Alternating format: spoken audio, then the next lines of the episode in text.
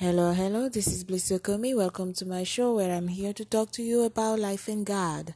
Today, I would like to think of perceptions, revisit them, talk about them, what people are used to hear, like weak versus strong, majority versus the minority vulnerable versus the powerful.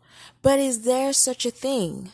One has to come to a point where you like, okay, what is this all about? Is this really how the world is being defined? Well, if it is how the world is being defined, why? Can we do something to change it? Or it is it a system? What what what is really going on? Because I've been thinking, like you know, I think a lot. And I've been wondering if this divide is really something that was set up or something that is just gonna be until the end of times, you know. But take this for example. Let's say someone owns a bank. If you own a bank, that means people put money in your bank. And if people put money in your bank, then you can invest that money and make more money, which makes you powerful. Meanwhile, the people that are putting money for you in your bank to invest, they don't have as much money, but they need to have a bank because it's a requirement for them to purchase, to buy stuff, to sell, you know. So at the end of the day, you still need a bank. And because you're the bank owner, that makes you hashtag powerful. Now, assume that a small fraction of your customers, the people who are putting money in your bank, get upset at you for what you're doing behind the scene and your investments, portfolios, whatever. And they decide we're no longer going to put money in your bank. Well, I guess if one person does it, uh, no big deal. But if 90% of your customer do it and suddenly decide one day we are going to remove our money in the bank, whoa, this will ring an alarm. People will be concerned because now the bank not only doesn't have your money because it has been investing in other things which you found to be questionable and they are going to be probably filing for bankruptcy a couple of days or weeks later. So, who is powerful? Is the bank owner powerful?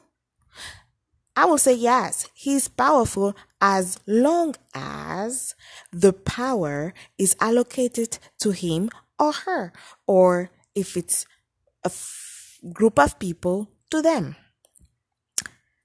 Are the customer powerless? Well, they need a bank in order to buy and sell, but once they say they had enough and want to deal with cash only, they're powerful enough to shut that bank down. You see what I mean? So, this means that the concept of being vulnerable or subject to the power for people is fluid, which means it is not something that is stagnant, that is set in place. It is something that can move one side or the other. And just to be clear, I'm talking about power. Power is not something that is set in place. It is fluid. It can move to the vulnerable or it can move to the assumed to be recognized to be powerful. The one that everybody putting a stamp on them because they got the papers, they got the building, they got the receipts and all that that comes with it. But why the divide then? Well, I guess a divide is necessary to keep people aligned. that will be the only explanation because if the vulnerable don't know that they can have power to overthrow the assumed to be quote powerful, then with that divide, they don't even try. You see what I'm saying? See, sometimes it's good to think. I can think of a lot of things right now.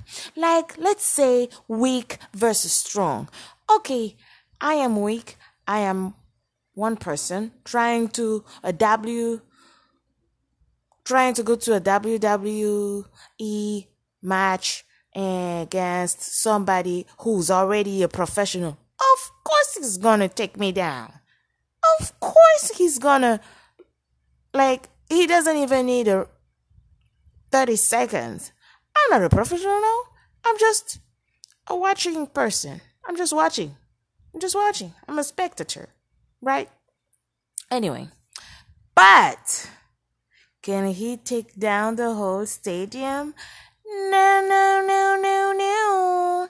Cause he's just one person. It depends how many allies I get when I get on the ring. So, yes, he might be able to put me down, but he can't put down the whole stadium. You see what I mean? So, is strength also something that is fluid? But if you put a divide and say, okay, these are the rules. Only one person is going to fight with another.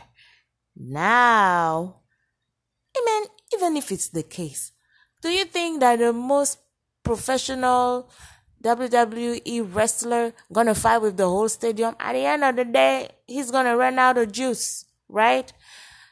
But again, will he still be a professional? Yeah, he's a professional, but he's not the strongest. You see what I mean? So it depending on the rules.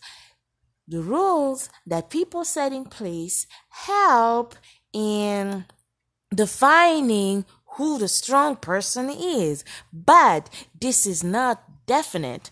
This is not like final. It can change over time. As we all know, history changes over time. So will social change, society change over time. So will politics change over time. So now it makes you wonder what other divisions can I think about? Hmm, good versus bad. Ooh, we going deep. We going deep. Be ready. Brace yourself. So, is good always gonna be good and is bad always gonna be bad? Hmm, hmm, hmm. Let's debate on that. Well, like we all Christians say, God is good. God knows all. God knows best. Blah, blah, blah. And then you have folks that say, well, if God knew best, why would he allow something to happen? Well, let me tell you folks, it is not as much as God allows things to happen. It's just that we step into an environment that is outside of his will and if it's outside of his will he has given us the free will to not enter into the this environment, but we as humanity chose to step in and now we are in this environment with our free will, but still God is watching over us, taking care of us in a way that we can still say God is good. Because to be honest, if somebody betrays you, will you take them back? Probably not. You'll be like, I'm done with her. You set your boundaries, right? That's something cool, cool, cool, cool, cool, cool, cool. Um, if somebody betrays you 3,000 times, will you take them back? Oh, hell no. They're gonna be like in a cage or locked down somewhere in a forgotten island. Not even known island. Forgotten island, baby. But, God, how many times people have betrayed him? how many times people have deceived him and how many times he has provided but then you know, at the end of the day, it's like it's a choice. It's a personal choice. Comes a point in your life, in every single person's life, once they are in the mature enough to decide what they really want, to say, okay, I'm gonna follow God and that's about it, or I don't care about God and that's about it. So He will leave you alone. But then you have people like, okay, me, I'm following God and this is happening to me. How is this fair? Girl, first of all, look at where you're living. Is where you're living where God is? Well, you tell me, yeah, He is. And which is true, He is, even in your worst, in your worst environment, in your worst, um, experience, he's there. But why is he there and things are not working? I believe it's to provide hope because if he was there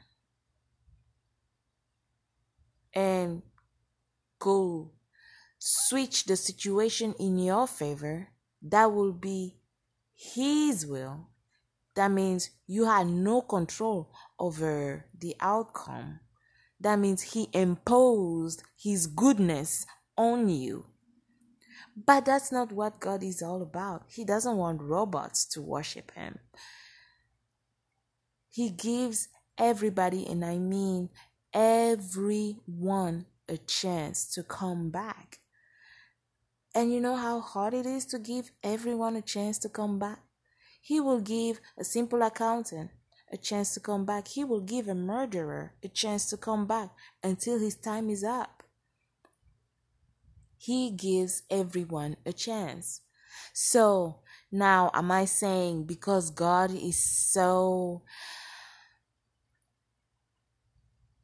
flexible? I mean, I'm not talking about flexibility out here. There is no flexibility in God. He has his ways and he allows you to choose he your ways.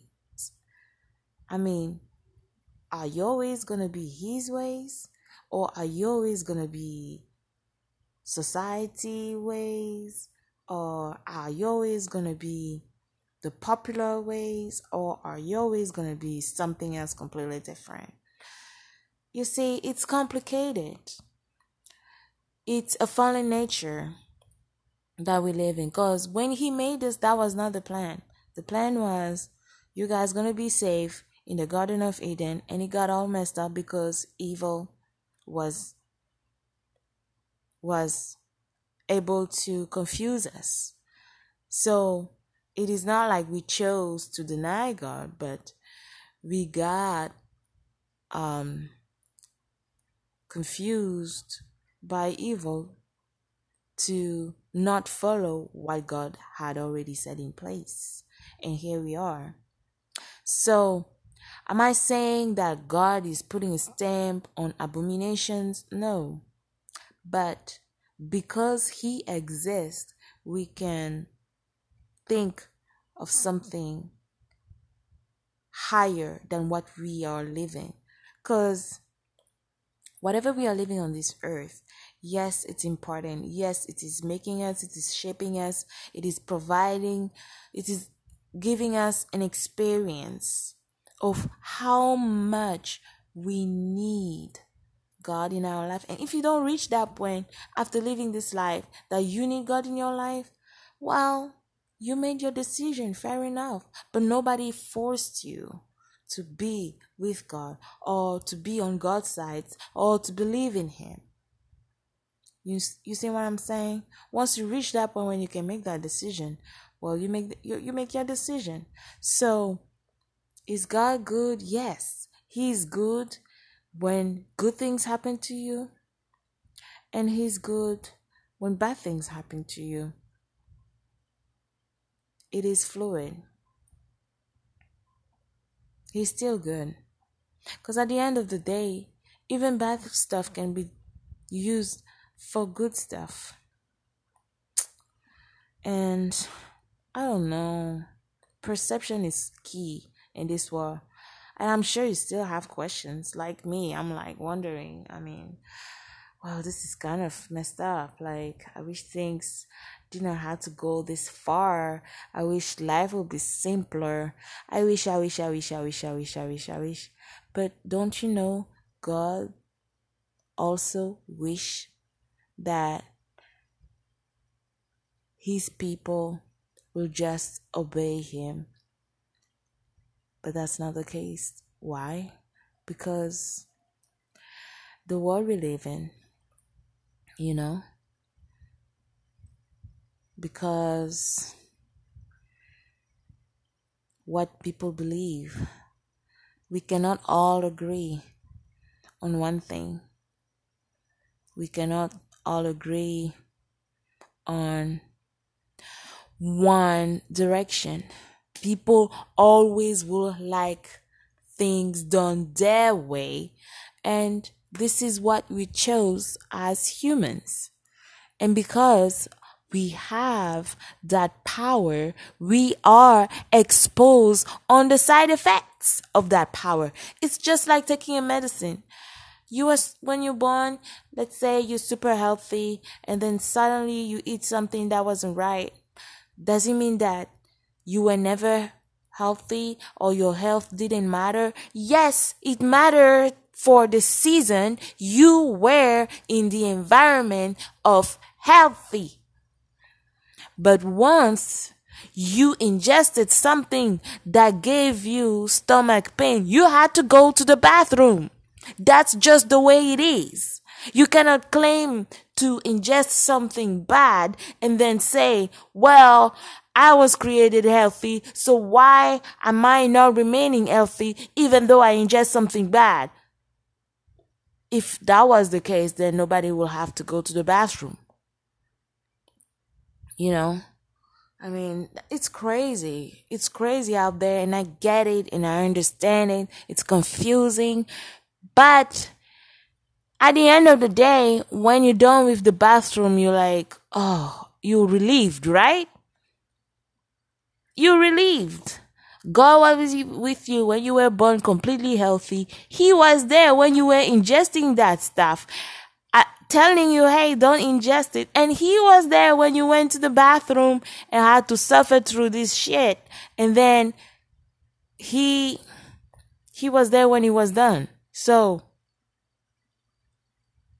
if you have to do it again and again and again and again and again, he he will be there all the time.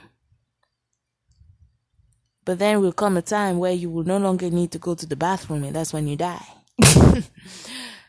Do dead people have a bathroom? Nope. Cause they have no shit to put in. They're all in one position. Or one state. Dead super dead. So,